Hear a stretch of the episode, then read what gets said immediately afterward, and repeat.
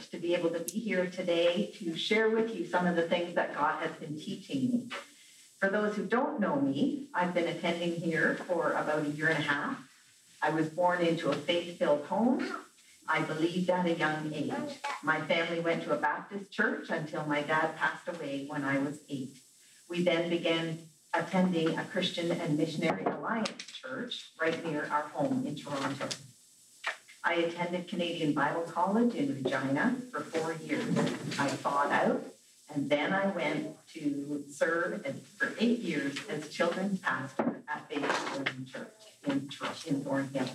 Then I became a stay-at-home mom. I've attended a Baptist, Alliance, Pentecostal, multi-denominational, and non-denominational churches. I've attended and led women's studies and care groups that brought together many faith groups from Baptist, Alliance, Catholic, Pentecostal, Salvation Army, United Church, and unchurched backgrounds. I've been single, married, widowed, remarried. I have three kids. I've also de- dealt with infertility. I've experienced physical and emotional abuse and mental illnesses of loved ones. These are just a few of the ups and downs that I've been on in my path to where I am now. One of the hardest things, one of the hardest things I find about speaking is how to start. Um, I've been praying and gathering my notes for weeks, and last Monday I knew it was time to pull it all together. So I started the day on Walk with Jesus, and I just asked him to show me how he was going to have me start this message.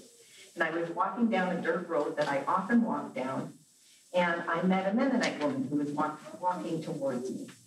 Um, I'd been walking past a field of wheat, and it might have been barley, and I asked her to confirm what it was because my mom was raised on a farm. And when we were little, we would drive by fields and she'd have us name what is growing in that field because she said she did not want to raise city kids. I still don't remember them all, but whatever. This lovely Mennonite woman confirmed that it was indeed a wheat field and added that it reminded her of Ruth in the Bible. And I agreed and walked on, thinking, well, that was random. and I felt like Jesus said to me, You're kidding, right? You've never met anyone walking on this road before. And you talk about wheat or barley and Ruth. Sit on that for a minute. So I asked Jesus, Well, do you want me to talk about the gleaning part or the threshing part? And he said, Both. A spiritual journey is like Ruth picking up the grain. As we get closer and closer to Jesus, that grain is being threshed and winnowed. The things that aren't true are blown away like chaff, and you are left with what is true. That's the journey that each of us is on. Be aware that all of the things that we thought were true, but have since come to realize that they are not, that's not wasted. God uses it to teach us humility and empathy and his patient faithfulness.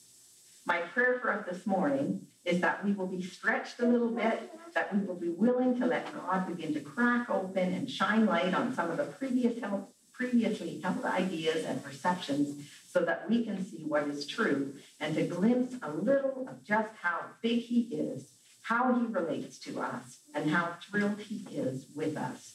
That our understanding of the vastness of his love will be stretched beyond where it is now.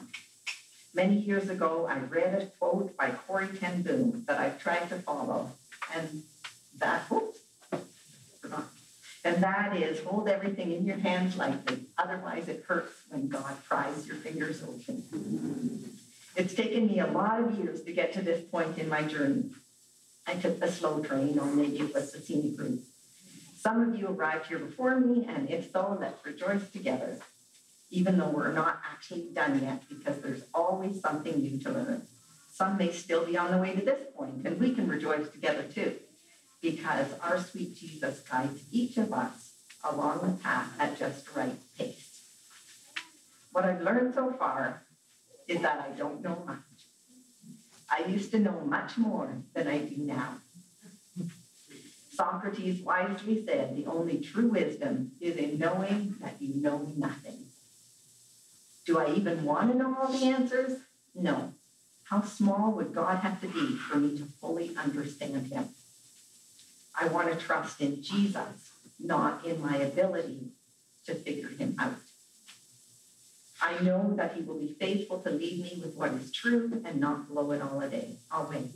My youngest son, Jared, that you met this morning, when he was little, he used to like to pour boxes of cereal onto the floor in front of the back pan, central vac in the kitchen, and then turn it on and watch it all disappear.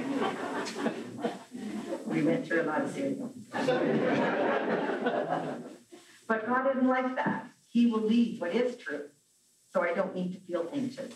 I've been freed from so many things I thought I knew that he is now blowing away like chaff, especially about God and what the Bible actually says about him, not what I thought I knew. An illustration that has helped me all my life is one that I learned as a small girl at Daily Vacation Bible School. They showed us a, a picture of a train like this, with back on the engine, faith on the middle car, and feeling on the caboose. We were taught to hook our faith onto the engine. If the caboose follows, great, but a train does not even need a caboose. This has helped me to sit my beliefs and to trust the facts, whether I'm feeling them or not. I'm going to share some of the facts that have helped me day to day. I've included a few scripture references with each that are representative, they're not exhaustive, and I'm not going to read them all. I just wanted to put them there in case you wanted to look them up later. Number one, God is omnipresent. He's always with me, whether or not I'm aware of his presence. I'm learning to think and pray with a new language that reflects that I am confidently aware of his faithful and loving presence and also praying the same thing for others in my life but who are unaware of his presence. I try to steer away from phrases like God showed up and the spirit left the room because they don't reflect to me that God is present everywhere all the time. When I was a kid, I had a plaque on the wall in my room that said, Say nothing that you wouldn't want to be found saying when Jesus comes. Do nothing that you wouldn't want to found, be found doing when Jesus comes. Go nowhere you wouldn't want to be found when Jesus comes. This made me feel as though Jesus was just waiting to catch me doing something rather than acknowledging that he is with me all the time. Two, God is omniscient. He knows everything that's going on. I do not. He is not bound by time like we are, so he knows what is ahead of me. This means I am not a disappointment to God. None of us are. Many of us believe that God sees us as failures, and shame is the centerpiece of how we see ourselves. When I say that God isn't disappointed in us, this was hard for me to get my head around. I'm defining disappointment as a result of an unmet expectation or outcome. We expect or imagine that such and such will happen, and when it doesn't, we are disappointed. It's linear within time. That's why God is not disappointed with us. He has no such illusions. He's all knowing. He's not bound by time. From his perspective, everything happens simultaneously.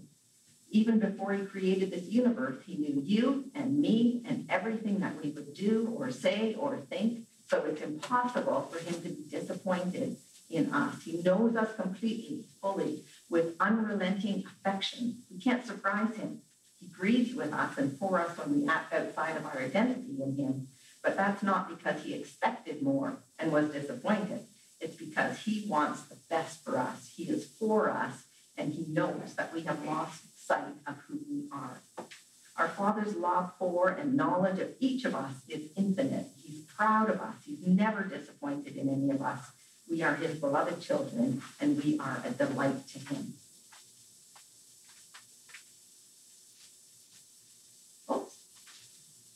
God is omnipotent. He's all powerful. I can trust him. Nothing is impossible for him.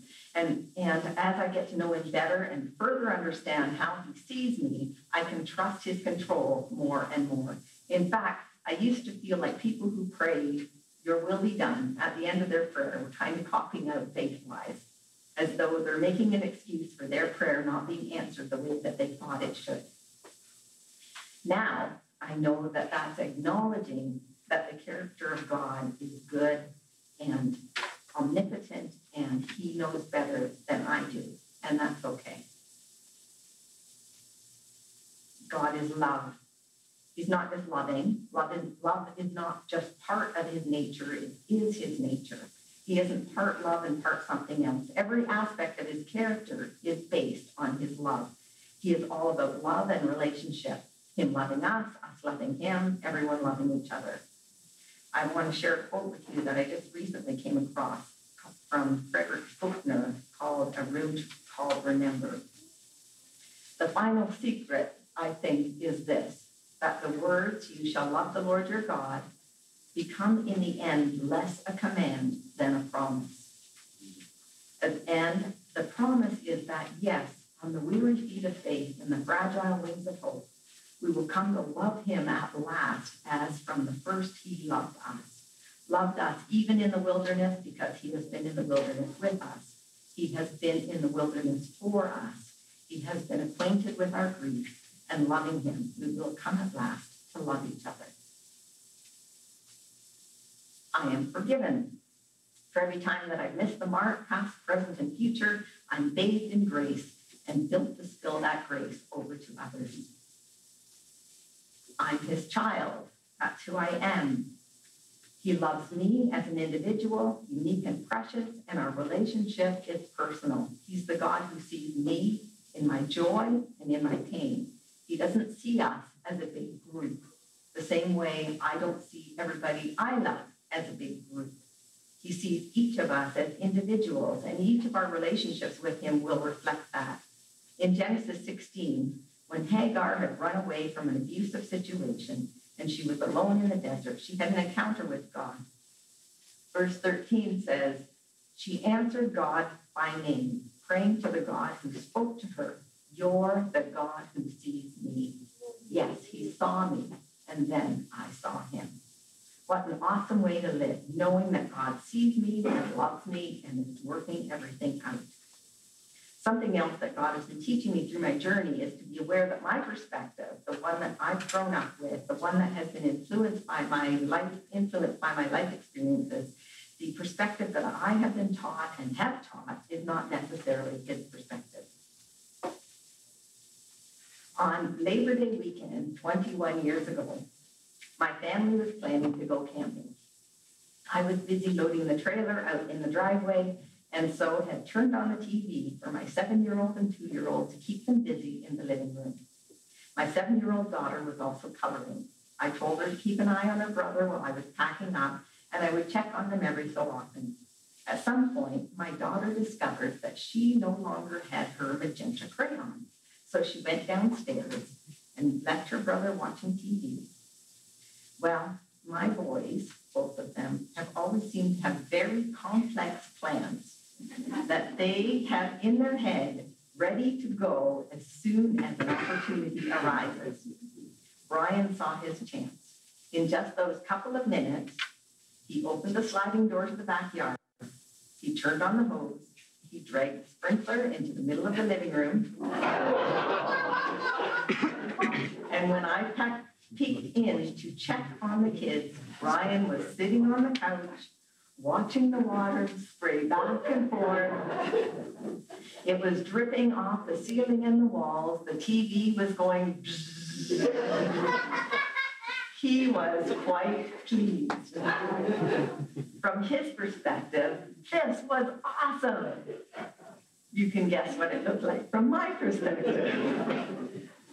I tell you that because not only is it hilarious, but also to illustrate that the perspective of that one little person was not the true perspective of what was going on. Just his view, given his experience and knowledge, and maybe lack of knowledge. In many ways, as humans, as God's children, we are like that little person.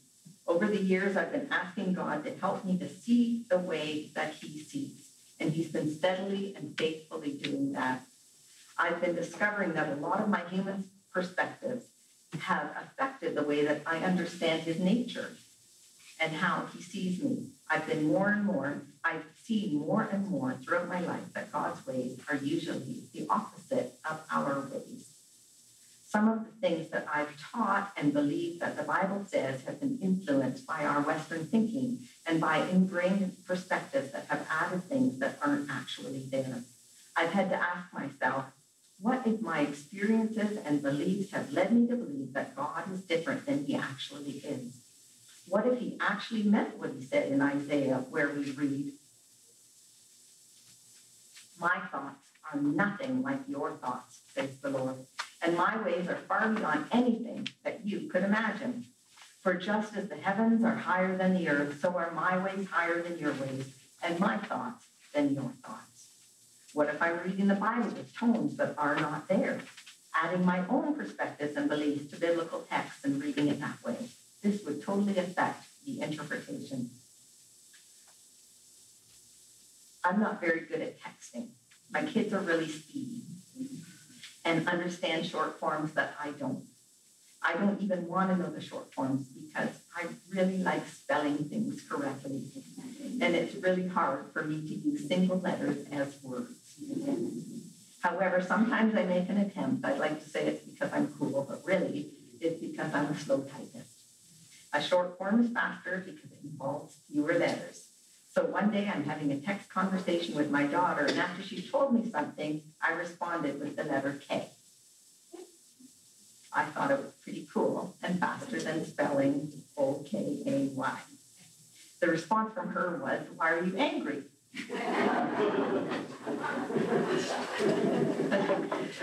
I'm not angry, but you just typed K. That was short for okay. But if you tough type the letter K, that means you're angry. well, I had no idea. So now I know. I didn't understand the language and I was acting under that misunderstanding. My daughter read it as anger, but there was zero anger behind it. As you know, part of the problem is that there's no tone in texting either. If someone texts you, where are you? And you believe, you believe that they are mad at you, you'll read it entirely different than you will if you believe they love you and are concerned about you. You'll read an angry, Where are you? instead of a loving, Where are you? Well, the Bible doesn't have tone either.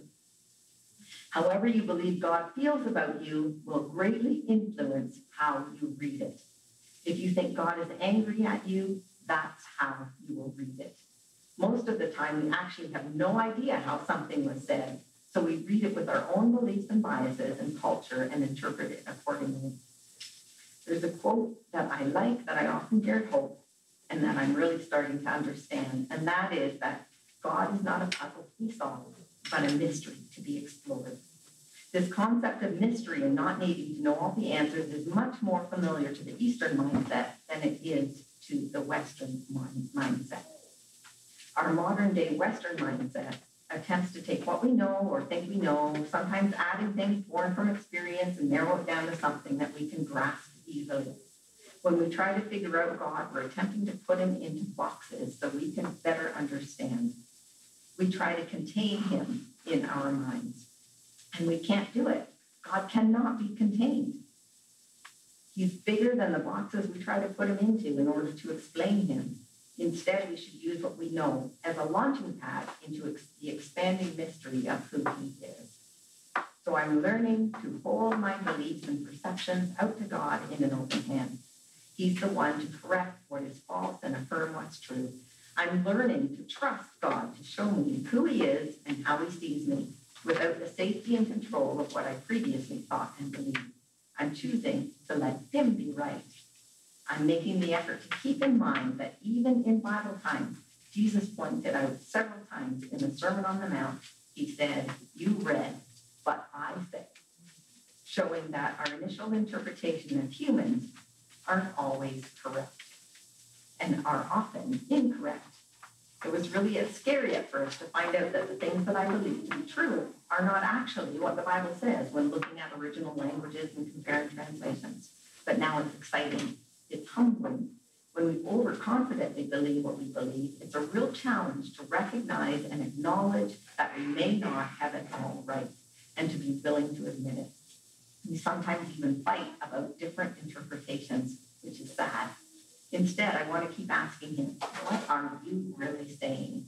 What is your heart on this? Part of the mystery of who God is is the Trinity.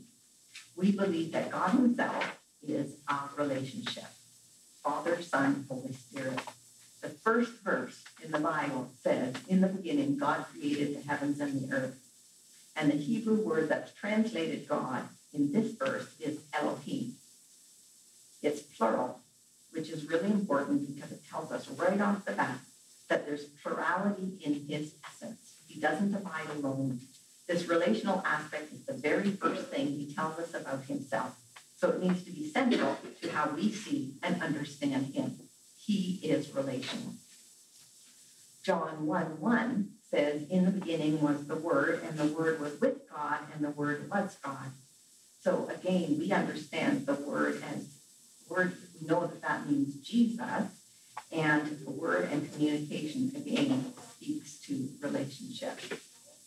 I've heard many analogies over the years in an attempt to understand the concept of the Trinity, three in one, like an egg is a shell and a yolk and a white, or water can be in the form of a gas or liquid or solid.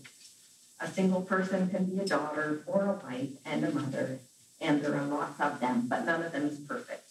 The truth is that we need to grasp that God is first and foremost relational.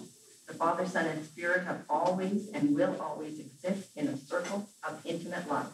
My favorite analogy is that the Trinity is like an intimate dance of relationship. The Father, Son, and Spirit find joy in each other. They're fulfilled, completely satisfied, and nothing was missing from this relationship. They could have spent eternity simply enjoying each other. There's a Greek word that was introduced in the seventh century to describe this, and it's perichoresis. The first part of the word peri denotes a circle, like the word perimeter. The second part of the word choresis means to make room for and enclose. Dancing is a good picture of this movement. So if everything is so perfect in the Trinity, why bother making us?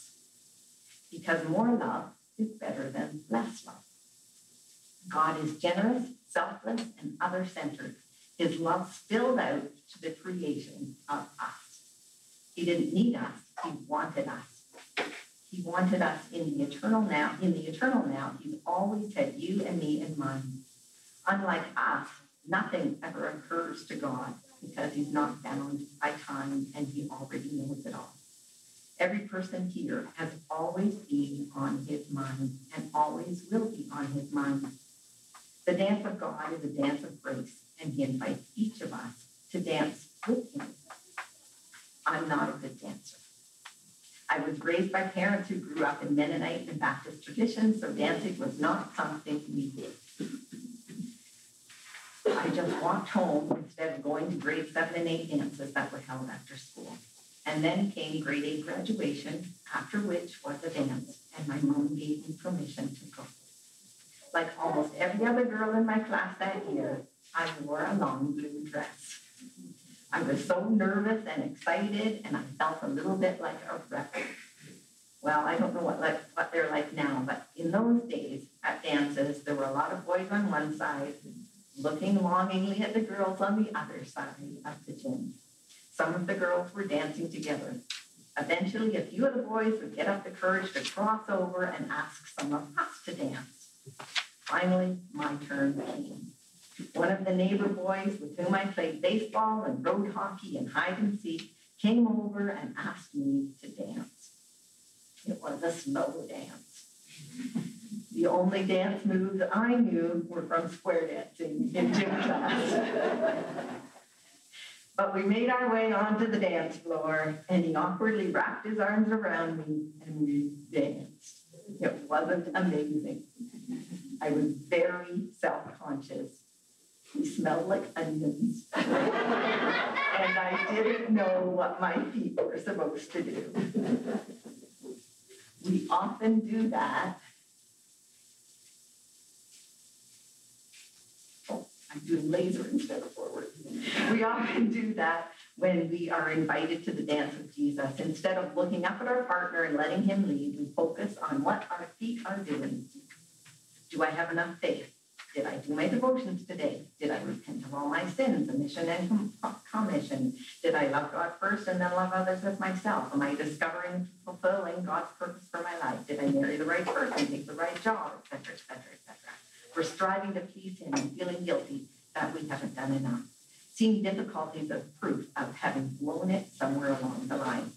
Trying to drum up enough love for everybody and failing instead of using His love. Jesus said in John 13, 35 that his followers would be recognized by our love for one another. How's that working out for us? Sadly, we are usually recognized by our great lists of do's and don'ts, not by our love. Looking at our feet instead of looking at our partner in the dance. What I'm actually doing is trying to earn what I've already been given. My focus is on me rather than on him. By looking at my feet, I'm trying to maintain control over the relationship. I'm counting on my faith. I am putting my faith in my faith. And I'm learning that I'm seeing it from my own perspective and not his. We almost treat faith like a kind of currency so we can get things from God. Faith doesn't come from me, it comes from Jesus. It's way better to lean into his faith than to try to crank out enough of my own. Romans 3:22 22 in the King James Version refers to the righteousness of God, which is by faith of Jesus Christ unto all. Galatians 2:16 says that we are not justified by the works of the law, but by the faith of Jesus Christ. And Galatians 2:20 says, I live by the faith of the Son of God. See the shift in perspective there?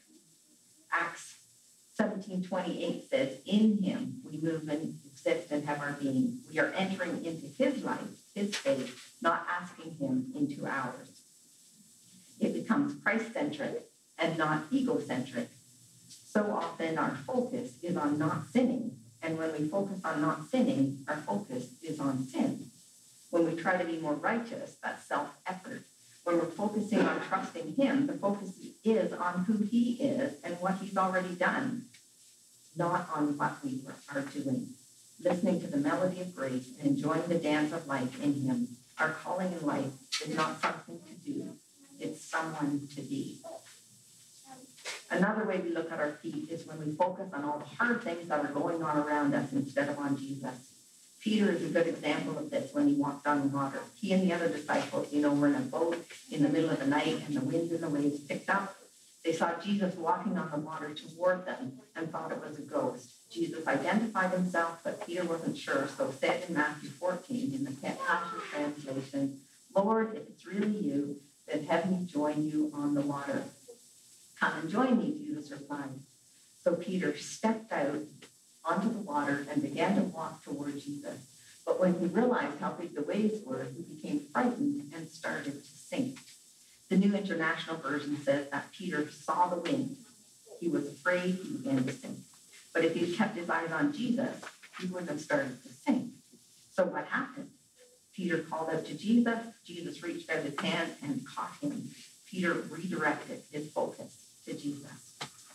Also, many of the Psalms are great examples of what to do in hard times. Many of them start out with complaint and heartfelt cries about very difficult circumstances and yet end with praise. Did the circumstances change between the beginning and the end of the psalm? No. The psalmist looked up and recognized that the character of God isn't changed by our circumstances. He's still good. He still loves. He's still in control. He still deserves praise. Just because I don't like or understand what I'm going through doesn't change who he is. Psalm 46 was written during a time of war, and yet near the end, we're told to be still and know that I am God. The word that is translated be still in most of our translations would be better translate, translated cause yourself to let go. Why do we cause ourselves to let go? Because we know God. We know that God is God. We know He's loving and good and faithful. We recognize that He's in control. He can be trusted whether or not we can see or understand what He's doing. We can only truly know this if we know Him when we see his glory. Now, growing up, I often talked about, I often heard about God's glory and giving glory to God and glorifying God. but I couldn't have really explained what it meant. It was kind of one of those fuzzy Christianese terms that you hear, and I couldn't define it. After researching it, I came to a very simple conclusion, because I prefer simple conclusions, that God's glory is simply who he is, his character. So to give him the glory and to glorify him is to recognize his character and to reflect that. That is to live like he says we are and to show our identity, identity in him with his love and his faith and his fruit of the Spirit flowing through us. Nine years ago, my family took a trip to Turkey. Part of that trip required taxi rides. Turkish drivers don't drive like we do here. But you know what? I wasn't scared. I trusted that the professional driver who drove there all day, every day, knew what he was doing. He was relaxed, so I could relax. I was at peace. I trusted that he would get me to where I needed to go, and he did. I could have held on for dear life, desperately pressing down on a non existent brake pedal, doing whatever I could to attempt to control the journey. It would have made no difference, except to have made the journey less enjoyable. I wasn't the one in control, so I had to trust the one who was. So, how much more can we trust our loving God to get us to our destination? I'm learning to focus on Jesus and who I am in Him and to live like that. That's the motivation to live as the person I am in Him. It's His love that compels me to live out my identity in Christ, not guilt, not the church. I'm learning to look up and dance with Jesus and not stare at my feet in self effort and struggles. I'm focusing on Him and who I am in Him, not on living the Christian life. He's the one making me right, not me. As I focus more and more on Him, I'm more and more motivated to live in a way that honors Him, that reflects who I am in Him, His glory reflected through me. I'm learning to